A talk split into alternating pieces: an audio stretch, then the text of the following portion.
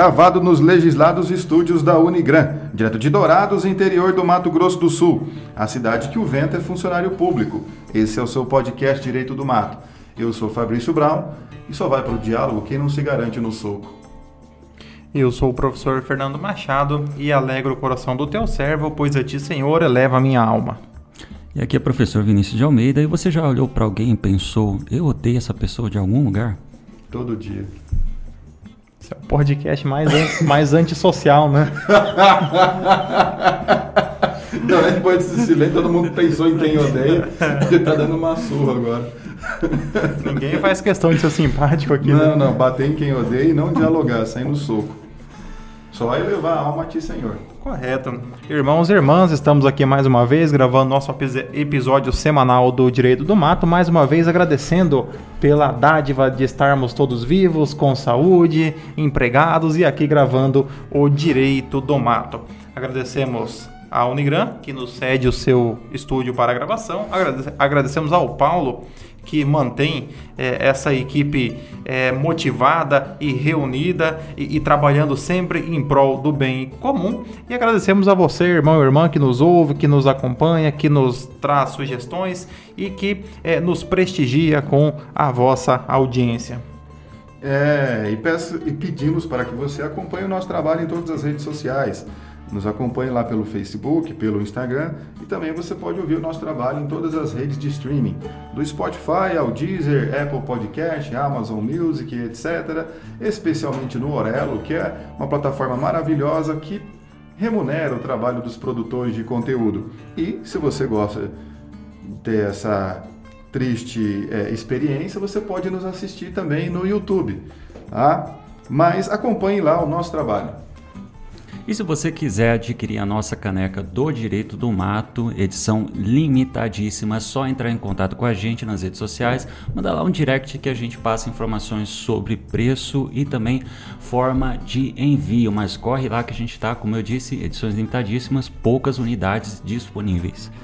E vamos começando aqui mais um episódio do Direito do Mato, um episódio que a gente tem que enaltecer aqui a Constituição nesse ponto, porque vamos falar sobre processo legislativo. E se tem uma coisa que os nossos políticos sabem ser criativos, é justamente quando ele vai exercer esse processo legislativo. A gente tem um histórico aí nervoso de leis ou projetos de leis que sempre são que a gente não consegue imaginar como que o cara consegue tirar essa ideia e 2021 não foge muito disso. E a gente separou aqui algumas notícias sobre projetos de leis que são essenciais para a vida do cidadão brasileiro. Então, olha só. Em Dourados, projeto quer criar Dia Municipal do Torcedor Flamenguista. Foi pautado para a sessão de 1810 da Câmara de Dourados projeto de lei instituído o Dia Municipal do Torcedor Flamenguista, a ser celebrado em 28 de outubro. A proposta é do vereador Maurício Lemes, torcedor da equipe carioca, atual bicampeã brasileira. De acordo com o projeto, além da data a ser instituída, também deve ser colocada no calendário de eventos do município. O projeto foi retirado em pauta depois de ser de repercussão negativa nas redes sociais. Ainda estavam pautados para a sessão de 18 do 10 três propostas em segunda discussão e votação de autoria do vereador Olavo Sul, a criação do Dia Municipal do Voluntariado, a ser comemorado em 28 de agosto. Também está pautado o projeto de lei que declara utilidade pública a Associação de Moradores dos Jardins Canaã 3 e Flamboyant. E também três propostas denominando o nome da rua, de rua Vereador Mário Ferreira Aragão, atual Travessa 2, no Distrito Industrial além de instituir e incluir no calendário oficial de eventos o Dia Municipal dos Atletas Paralímpicos, de, em 22 de setembro, e do Conselho Cristão, em 31 de outubro. E é isso aí, essa é a pauta de assuntos de extremamente assuntos relevantes para o cidadão na municipalidade. Tourarense. É, caindo árvore em tudo que é canto, a administração está uma tranquilidade, a pessoa da saúde fazendo greve, mas a gente vai mudar o nome de rua e colocar o dia do torcedor flamenguista. É, infelizmente é uma notícia ruim para os flamenguistas, né? Porque infelizmente o clube não pôde ser é, prestigiado, né? Aqui na cidade de Dourado, já que no final das contas provavelmente os demais vereadores não devem torcer para o Flamengo, né? Vai torcer para o 7. É, e assim, é, esse é um tipo de projeto que, se ele fosse aprovado, ele poderia favorecer aquele, aquela divulgação do balanço dos trabalhos do legislativo no final do ano, né? Que a Câmara de Vereadores divulga. Esse ano foram aprovados 125 projetos de lei, né? Aí você vai olhar dos 125, é, 50 são de nome de rua, né? outros a moção de agradecimento para alguém, de título de cidadão douradense. E, e aí, se você se entra na moda a questão do torcedor, aí fica fácil. Você pega os times da Série A, já são 20, né? Então já dá 20 projetos de lei para aquele ano, né? Um, um dia para cada torcedor, é, né? Essa questão de nome de rua, né? A, a prefeitura repassa para a Câmara quantas ruas que tem para colocar nome, aquelas que são travessa, corredor público, tudo. Eles dividem entre si o número de, de ruas que tem para cada vereador sair homenageando as pessoas. Então todo ano faz isso. É, isso é Pega o mapa da cidade, assim, né? É, a própria prefeitura fala, tem essas ruas aqui. É, está então... sem nome, né? Precisa ser batizado, né? É, então. Aí mas, aí. mas vamos lá, vamos aqui. Agora eu vou defender o legislativo municipal. Por quê? Porque ao se distribuir as competências constitucionais, na verdade, em que pese nós estamos em uma federação no qual os entes federativos têm a sua autonomia e não há uma hierarquia entre eles, mas na hora de se fazer a divisão da nossa federação, é, acabaram sendo concentradas boa parte das competências na União. Então a nossa federação é uma federação aí chamada por alguns constitucionalistas de federação assimétrica, né, no qual você tem algumas distorções em relação a algumas, a, a, a algumas competências ou atribuições. No caso das competências legislativas, elas estão lá no artigo 22 da Constituição, e que diz que compete à União. E aí praticamente tudo, tudo compete à União. Aí quase tudo compete à União, quase nada compete ao município e o que sobrou fica para o Estado, né? Mais ou menos a, a, a, nossa divisão constitucional. Então ficou muito pouco para o município. O município basicamente ele vai dispor sobre questões de interesse local. Interesse local, quanto ao direito tributário dos impostos da sua competência, né? respeitando sempre o ordenamento legislativo federal e a Constituição e também no direito ambiental, que é a, a competência concorrente. É, o regime previdenciário também dos seus, é. dos seus servidores, acaba ficando um pouco, um pouco assunto por parte do, dos municípios. E realmente tem essa crítica, o, será que a gente é um federalismo assimétrico? Até porque essa ideia da simetria é você dar um pouquinho mais de liberdade, um pouquinho mais de tema, para que os demais entes federados, os estados, os municípios tivessem um pouquinho mais de liberdade para legislar.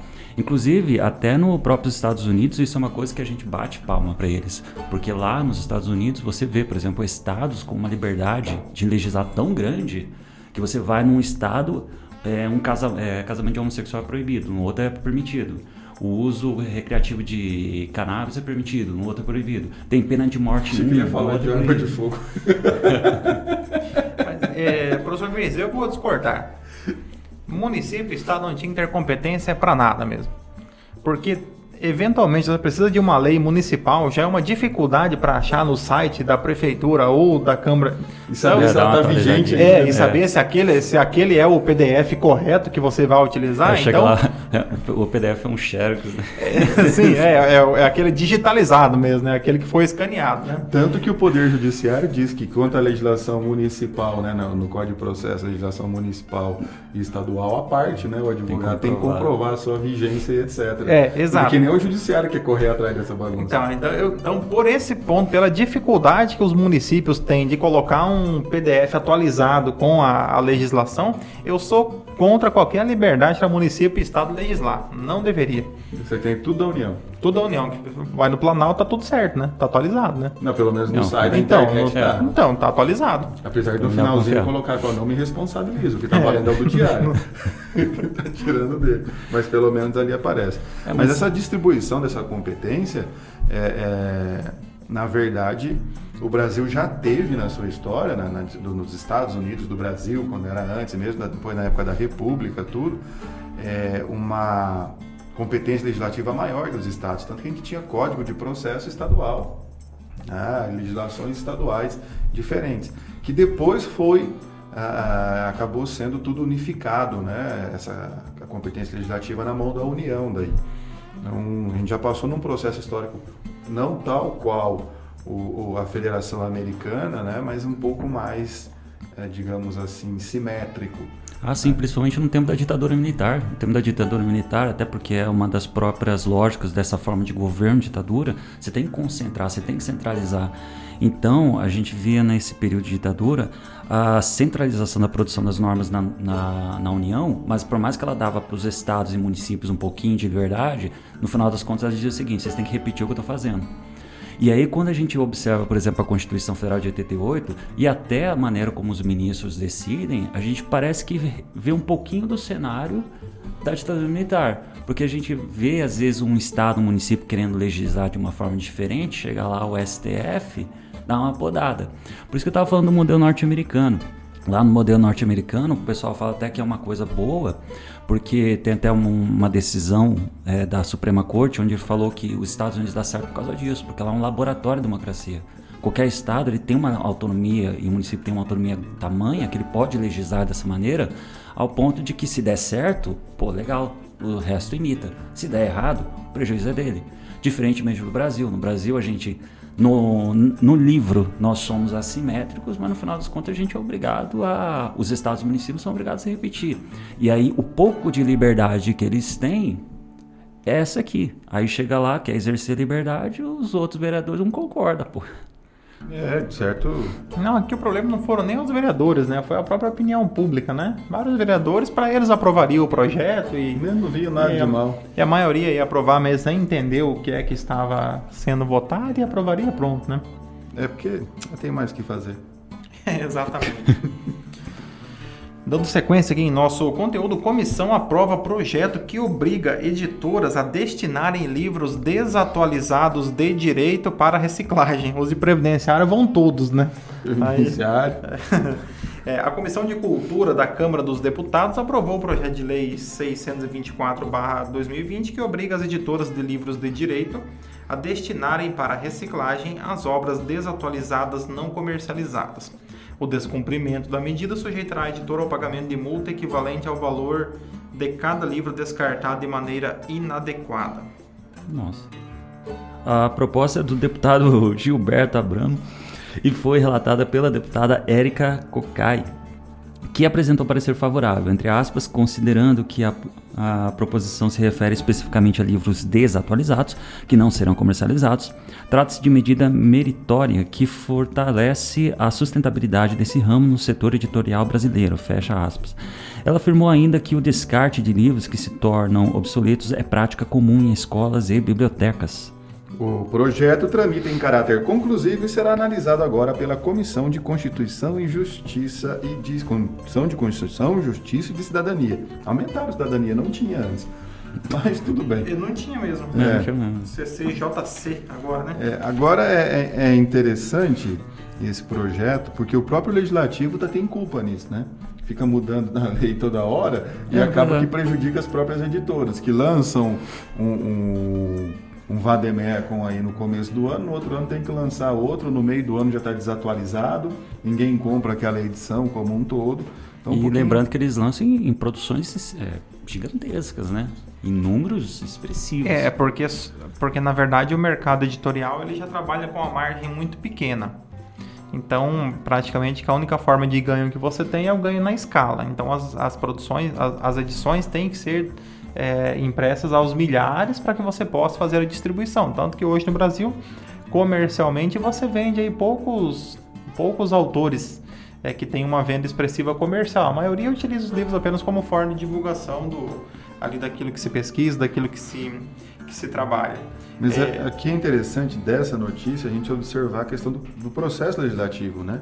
Está passando por diversas comissões até virar essa maravilhosa lei que talvez venha a virar. É, a ideia do processo legislativo está relacionado com a própria função típica do, do Poder Legislativo, que, primeiro, não é apenas criar normas, mas também fazer a fiscalização dos gastos públicos. Mas também acaba entrando isso aí. E ainda mais é muito mais evidente, muito mais forte, em- pelo fato de a gente viver um Estado de Direito, né? A gente vive na base da lei, então a gente precisa de representantes para isso. Essa é, o- é a ideia do Estado de Direito e a- até a ideia da própria democracia. O que é interessante também disso aqui sobre o processo legislativo é a gente pensar o seguinte: pô, mas será que não viola esse processo legislativo criar uma lei nesse sentido? Parece que é uma lei que não tem tanta relevância jurídica, Esse- tem importância. Esse é o tipo de lei que ela será aprovada. Porque o conteúdo dela é um conteúdo simpático. É bonita. Quem é que vai votar contra uma lei que destina livro para reciclagem? Livros desatualizados. Agora, aí quando você, quando você verifica que o ambiente econômico brasileiro ele é prejudicado pelo excesso de intervenção inútil do Estado na atividade econômica, você tem uma norma como essa. Porque, por exemplo, é, como é que vai ser feita a fiscalização? Então aí você vai precisar de uma norma depois de um decreto do Poder Executivo regulamentando como é que o Poder Executivo vai fiscalizar. E Ah. outra, será que o- o- essa comissão de cultura da Câmara fez alguma pesquisa com as editoras para perguntar o que, que elas fazem com esses livros? Se já não são destinados à reciclagem? Né? Para poder saber, vou fazer uma lei, mas o pessoal já está fazendo, para que eu vou criar uma lei? Se a prática do mercado já é essa? Então, mas é bonito, alguém teve a ideia, eu acho que é meio assim, né? A pessoa estava no banheiro, ah, olha, eu tive essa ideia, anota e depois manda para o assessor. E também dá para ignorar outra coisa. Tem um comércio de livros desatualizados. Você tem bastante alunos que não tem aquela condição eh, financeira no momento para arcar com um livro novo. E aí ele vai pelas doutrinas desatualizadas. Eu, por exemplo, parte da minha vida acadêmica era assim. Era na base do sebo. Então há um comércio. Claro. É, Mas o, o projeto é que as próprias editoras, né? O que eu acho que é o que não foi comercializado, ficou no estoque. é. Ela não vai E, e aí, outra coisa que eu achei interessante é, o- é a multa, né, cara? Porque a multa é. Vamos concordar, é pesada, né? Multa equivalente ao valor de cada livro. Então, porque não seria, não seria mais adequado que as editoras fossem, por exemplo, se, então já que é para obrigar a editora a fazer alguma coisa, que a editora seja obrigada a atualizar a obra em determinado período por meio de um download, de uma, de uma atualização, de um complemento, que é o que muitas editoras já fazem. Elas fazem. Você compra, você tem um ano de atualização. Então, Você tem né? ali, o, você recebe ali o acesso e você atualiza. Então Imprime, seria, inclusive, no formato para colocar é, no... seria muito mais simples do que você descartar, como o professor Vinícius falou, porque eu posso ter, por exemplo, eu comprei lá o Vadimeco no começo do ano. Aí é, foi é, alterado determinado dispositivo no Código Penal. O Código Penal, aquele item no Código Penal ficou, se tornou sem uso, mas toda a outra legislação ainda pode ser utilizada. Então é uma, uma lei realmente difícil. E outra de- coisa, a gente também tem que ver a possibilidade das consequências disso aqui. Porque já que a- as editoras, eles vão ter, por exemplo, essa lei que agora eles vão ter que enfrentar, eu acredito que, por exemplo, isso aqui vai repercutir na quantidade que eles comercializam.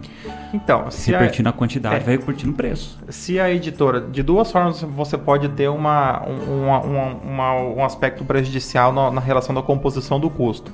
Se as editoras passam a emitir tiragens menores, então automaticamente você vai ter um preço por unidade maior. Porque os custos físicos com o autor, os custos físicos com a Transporte, editoração, tal. esses custos físicos com a manutenção do estabelecimento, eles são, eles são a maioria são custos físicos. É, o preço para você é, para você produzir um exemplar de um livro e o preço para você imprimir mil exemplares de um livro, basicamente é só o papel e a tinta, porque todo o outro trabalho ele já teve que ser, ele foi foi a pago. parte de, de editoração toda já está pronta. Já foi feito. Então, assim, é, se você, se as editoras acabam tendo que reduzir a sua tiragem, você pode ter um aumento no custo. E outra, se você, se as editoras forem obrigadas a estabelecer algum outro mecanismo de controle, fiscalização, logística reversa, por exemplo, porque se as editoras é, se as editoras forem obrigadas, por exemplo, a recolher os livros que já foram encaminhados, perceba que o custo do frete de retorno, na chamada logística reversa, vai encarecer ainda mais o produto. Então você pode ter um aumento do, do custo da unidade do livro por conta de uma lei bonitinha que foi aprovada pelo legislativo sem uma discussão mais aprofundada. Outra coisa também, além de tudo isso, é o próprio subir o preço justamente por causa da, da procura, né? Porque com certeza vai aumentar, né? Já que há pouca oferta, né? Consequentemente vai ter mais gente buscando, o que acaba justificando também subir um pouquinho mais o preço. Aí dentro dessa notícia aqui, eu acho que também vale é, comentar dentro da ideia do processo legislativo, essa atuação da Comissão de, é, Constituição, Justiça e Cidadania, CCJ. Por que, que tem essas comissões? Ah, o próprio texto constitucional ele fala que é importante que dentro do não só no processo legislativo, mas na própria atuação do poder legislativo como um todo, sejam criadas essas comissões que são grupos de trabalhos entre os parlamentares para trabalhar determinados assuntos específicos. E aí essas comissões elas podem ser permanentes ou então provisórias. Aí o texto constitucional até fala que normalmente essas comissões elas precisam ser formadas apenas por parlamentares de cada casa. Todavia, ou, seja, tem que ter comissão lá na, na Câmara dos Deputados, comissão lá no Senado. Todavia, em algumas situações é possível ter essas comissões mistas, onde você vai ter a participação tanto de de deputados federais, como também de senadores. Aí um ótimo exemplo que a gente tem isso é a Comissão de, de Constituição, Justiça e Cidadania, que seria uma espécie de controle de constitucionalidade prévio.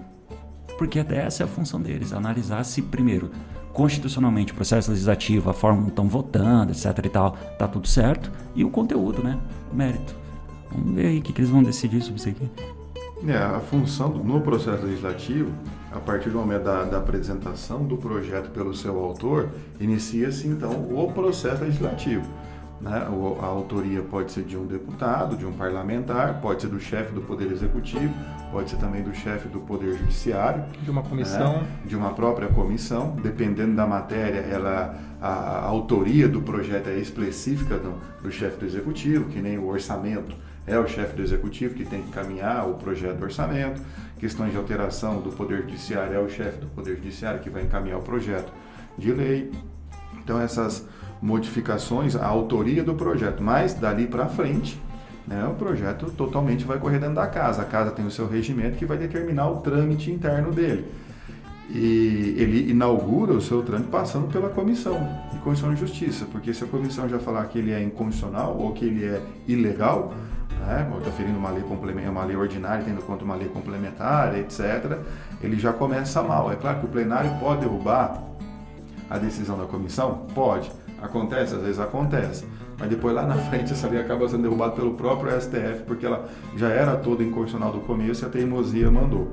Então a, a finalidade das comissões.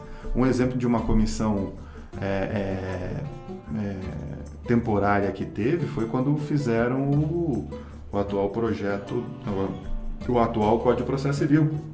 Criaram uma comissão na Câmara para apreciar o projeto e depois, quando foi a vez do Senado, também no Senado, específico. Então, não chegou aí para a Comissão de Constituição e Justiça.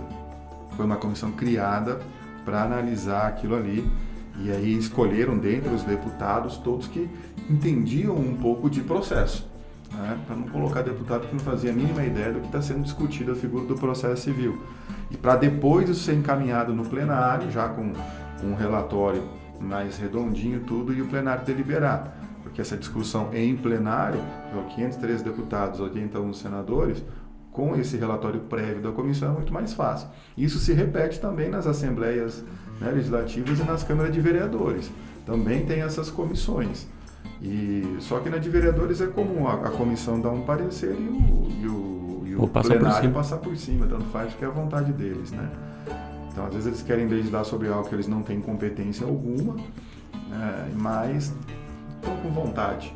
É, uma coisa também importante começar a comentar dentro dessas comissões, quando a gente vê, não só quando envolve processo legislativo, mas, por exemplo, CPI, como a gente está vendo, é uma comissão provisória, e a gente vê os parlamentares é, proferindo aquelas lendo os relatórios com todo aquele parecer, tem uma coisa importante comentar, tem uma equipe por trás, né? Ah, são os porque, assessores. É, porque senão vai pensar, pô, vou ter certo, né? O cara é. realmente sabe falar, né? Usar o português corretamente, não sei o que, etc e tal, mas tem toda uma equipe. Até, até é uma é quase como uma exigência que na participação dentro dessas comissões que realmente você tem alguns dentro da sua equipe representantes daquela área que você quer atuar. Normalmente as, as indicações para as comissões elas são feitas para parlamentares que têm uma aptidão maior para conduzir um trabalho como esse sobretudo que se refere à, à, à Comissão de Constituição e Justiça, que é uma das mais disputadas da, do Congresso Nacional porque ela é, sem dúvida, mais relevante. Então, todos os projetos passam é, por essa comissão. Então, é. É, o, o, poder do presidente da CCJ ele é um, um, um, poder ali. São duas, né? É a CCJ é de orçamento. Tudo que impacta no sim, orçamento sim, passa sim. de orçamento. É. E aí o interesse é claro, né? É econômico, financeiro. E a Comissão de Constituição e Justiça, que todo projeto de lei, sem exceção alguma, vai passar por lá. Então os membros ali eles têm um, certo poder, né? É, eu imagino que essa comissão de cultura, que não deve ser uma das mais disputadas na, do Congresso Nacional, né? É, eu acho que não, né? Até porque pelo projeto de lei que eles estão discutindo, talvez não tenha lá muito Tem o que, que se tratar. É. É, só um ponto aqui para fechar a discussão com relação ao processo legislativo. É, o, pro, o projeto, uma vez aprovado em uma das casas, ele segue para a casa revisora, então ou da Câmara dos Deputados para o Senado, ou do Senado para a Câmara dos Deputados. É, havendo alteração no texto, ele volta para a casa de origem para que sejam analisadas ali as alterações, para que, uma vez aprovado então na, no plenário, ele vá para a sanção ou veto presidencial. Né? O presidente então pode sancionar a lei ou ele pode vetar integralmente ou parcialmente aquele dispo alguns dispositivos é, fundamentando ali, expondo os motivos do seu, do seu veto. Uma vez vetado, o projeto volta então para o Congresso, que vai analisar os vetos, podendo derrubar ou não os vetos do presidente da República. É interessante isso porque é, é uma é aquela questão de freio contra preso, né? Então o executivo também participa do processo legislativo. Só que a soberania do processo legislativo é dos legisladores. Então, ah, o chefe do executivo vetou, o presidente, o governador, o prefeito deram o seu veto. Retorna para a Casa de Leis, né? Estou falando igual vereador já agora. Retorna para a Casa de Leis e aí os legisladores podem derrubar o veto e a lei entrar em vigência né? perfeitamente. Então, de, é, a última palavra é sempre do legislativo na hora de, de celebrar a lei. Eles podem concordar com o veto. Tá? Mas a última palavra vai ser sim do legislativo. É, até porque se você analisar uma perspectiva assim, filosófica, teórica, histórica do, do negócio, ele precisa disso porque de fato é onde estão efetivamente nossos representantes. O legislativo não temos um representante, nós temos um gestor. Enquanto, de fato, nessas casas, por exemplo, o Poder Legislativo Federal, é lá onde nós, teoricamente, estamos falando. Se estamos votando, por exemplo, isso aqui, é porque é, é o que a gente quer. É, é né? verdade. Então por isso que você tem que dar esse poder maior por parte do legislativo, pelo menos isso que teoricamente a gente defende.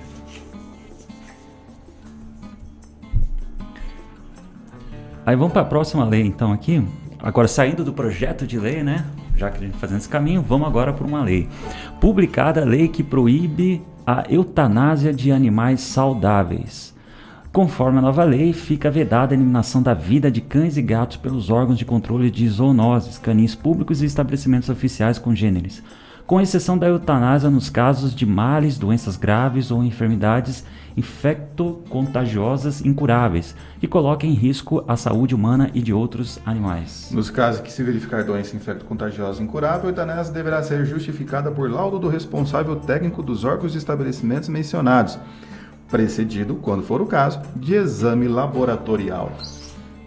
Então, vamos lá.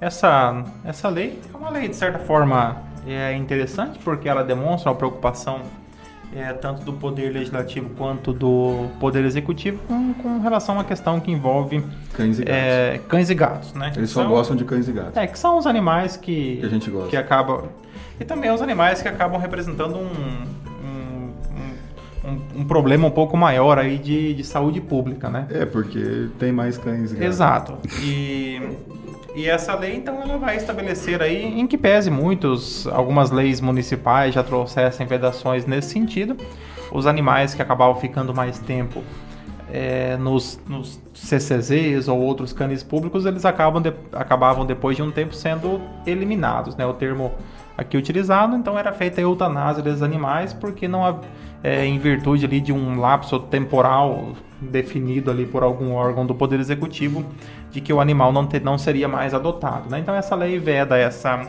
essa prática e ela insere também aqui a possibilidade de que as entidades protetoras de animais elas possam ter acesso a esses laudos para fazer ali uma certa fiscalização, eventualmente para verificar se você não tem ali é, profissionais dentro do CCZ ou de outros canis ou estabelecimentos congêneres que possam é, atestar uma eventual doença Uhum.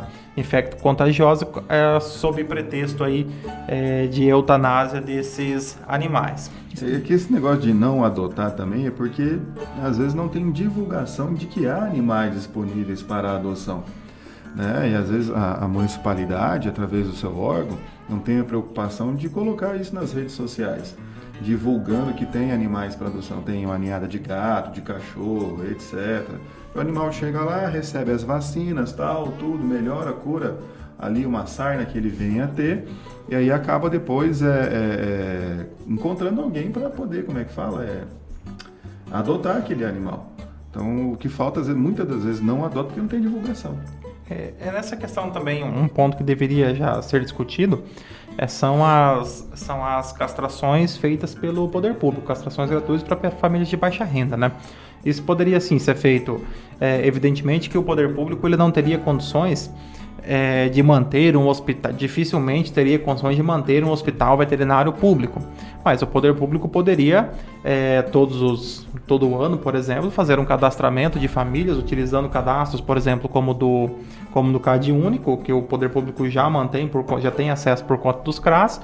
O poder público poderia é, realizar 100, 200, por exemplo, em Dourados, 300 castrações é, anuais através de convênios com clínicas particulares. Então você não, nós temos que pensar que o poder público ele não precisa atuar sempre construindo um prédio para o poder público. Ele pode atuar, às vezes fica muito mais barato que você atue é, em parceria com a Isso. iniciativa privada. Então o poder público ele Fornece o material. ele pode fornecer o material ou ele pode fornecer algum outro tipo de, de incentivo fiscal ou pode fazer algum convênio que a própria, a própria eh, instituição privada vai utilizar como forma de divulgação do seu trabalho. Então, assim, existem possibilidades para o poder público eh, atuar, né? E esse é um debate extremamente necessário. Tanto que por isso que eu coloquei aqui no nosso roteiro de hoje, né? Quando tem cachorro e gato, você coloca de propósito. O, o que eu- o, só que entra também isso que o Fabrício falou, tem a questão da divulgação e também um pouco de, edu, é, de investimento na educação. Até para que os tutores, donos, sei lá, quem tem cão e gato, é, possa ter essa consciência de levar, por exemplo, a castração, porque normalmente o povo não se importa tanto com isso. Mas é louvável essa lei porque a gente sai de um pouco dessa análise de custo ah, esse pensamento de custo e pensa um pouco em relação ao meio ambiente, dignidade, assim vai. Eu só tenho uma dúvida sobre esse projeto de lei que é o seguinte: eutanásia não é quando a pessoa pede? Então, Então, né? Eu não acho que o- eutanásia. eu acho que du- É que duvido muito esses cães que é a pediram pra boa- morrer. A boa morte. Então, de certo, eles colocaram a tradução né, da etimologia seria a boa morte. Então, de certo, a boa morte do bichinho. Né? Ah. Porque se for sacrifício, a gente tem que achar uma entidade, um deus aí Uhum. para oferecer, né? Para ser sacrifício. É, porque eu acho que duvido, eu duvido muito que eles pediram isso, né? Hum? Acho que duvido muito que um cachorro ou um gato tá pedindo isso. Ah, dependendo do sofrimento, pede, né? Porque aqui tá só cães e gatos. No CCZ vai parar tudo que é bicho. Vai parar, às vezes, cavalo, Cobra. cobra tal. né? Cobra vai pro, pro, pro ambiental, polícia ambiental, que depois devolve. Mas no CCC vai, às vezes, cavalo doente, o pessoal abandona tudo, acaba indo parando lá. E aí tem que fazer o abate, porque também nem tem, às vezes, meios lá. Não sei se vocês conhecem o local lá, às vezes não tem nem condições de cuidar. É. Mas fechando aqui então o nosso programa de hoje, o nosso podcast é de hoje, é um projeto esse sim extremamente relevante. Esse, esse eu separei, porque cada um separa de acordo com aquilo que dá importância. Então, lei torna Blumenau a capital nacional da cerveja. A cidade de Blumenau, em Santa Catarina, passou a ser a capital nacional da cerveja. O título foi conferido pelo, ao município pela Lei 13.418-2017, sancionada pelo então presidente Michel Temer. A lei tem origem no projeto de lei da Câmara, de 2016, tá? Aprovado em 2016 no- na Câmara e em 2017 no Senado. Blumenau é um dos municípios catarinenses que abrigam o Festival de Cerveja Anual Oktoberfest. A cidade também abriga a única escola de ensino superior sobre cerveja e o malte da América Latina, além do Museu da Cerveja, fundado em 96 e que recebe hoje 50 mil turistas por ano. E aqui eu gostaria de con- contar com a contribuição de todos os nossos ouvintes para que divulgassem muito o podcast, que a nossa intenção é de gravar na Oktoberfest do ano que vem o podcast lá. E aí nós três, mais o Paulo, a equipe de filmagem, tudo até lá, há um custo, um certo grande, né? Para que a gente possa fazer isso. Então a gente conta com a colaboração de todo mundo, patrocinadores aí, né? Para que a gente possa daí tratar sobre as questões jurídicas que envolvem todo o consumo da cerveja. uma versão da caneca de cerveja do jeito do mato. Isso. Ah, é. Já está aumentando É. a linha de produtos. De mix. É parcerias via direct, né? né? A gente não tem nada a comentar só dessa vez, só que É, a gente quer ir para Blumenau gravar. É, ajuda a gente chegar a Blumenau. Irmãos e irmãs, com essa notícia relevante sobre a capital nacional da cerveja, encerramos mais um podcast do Direito do Mato. Se você chegou até o final, fica aqui o nosso agradecimento especial. E também se você chegou até aqui, a gente espera que já tenha deixado um like no nosso vídeo no YouTube, tenha se inscrito também no nosso canal e se você quiser ouvir os outros episódios e assistir, acompanha aí nas nossas redes de streaming. A gente está no Spotify, Orelo, estamos no Google Podcast, Apple Podcast, fica sem vontade. Também dá uma visitada a gente lá nos nossos perfis no Instagram e no Facebook. Lembrando que você pode no Instagram abrir o link e imprimir um folheto do nosso podcast que tem um QR Code e entregar para o pessoal no final da missa. Ajude a divulgar o nosso projeto. Compre a nossa caneca que nós queremos ir para Blumenau. A equipe toda, que são 16 pessoas, tá? Diretos da capital da Chipa. Tenham todos uma ótima semana, um grande abraço, sejam felizes.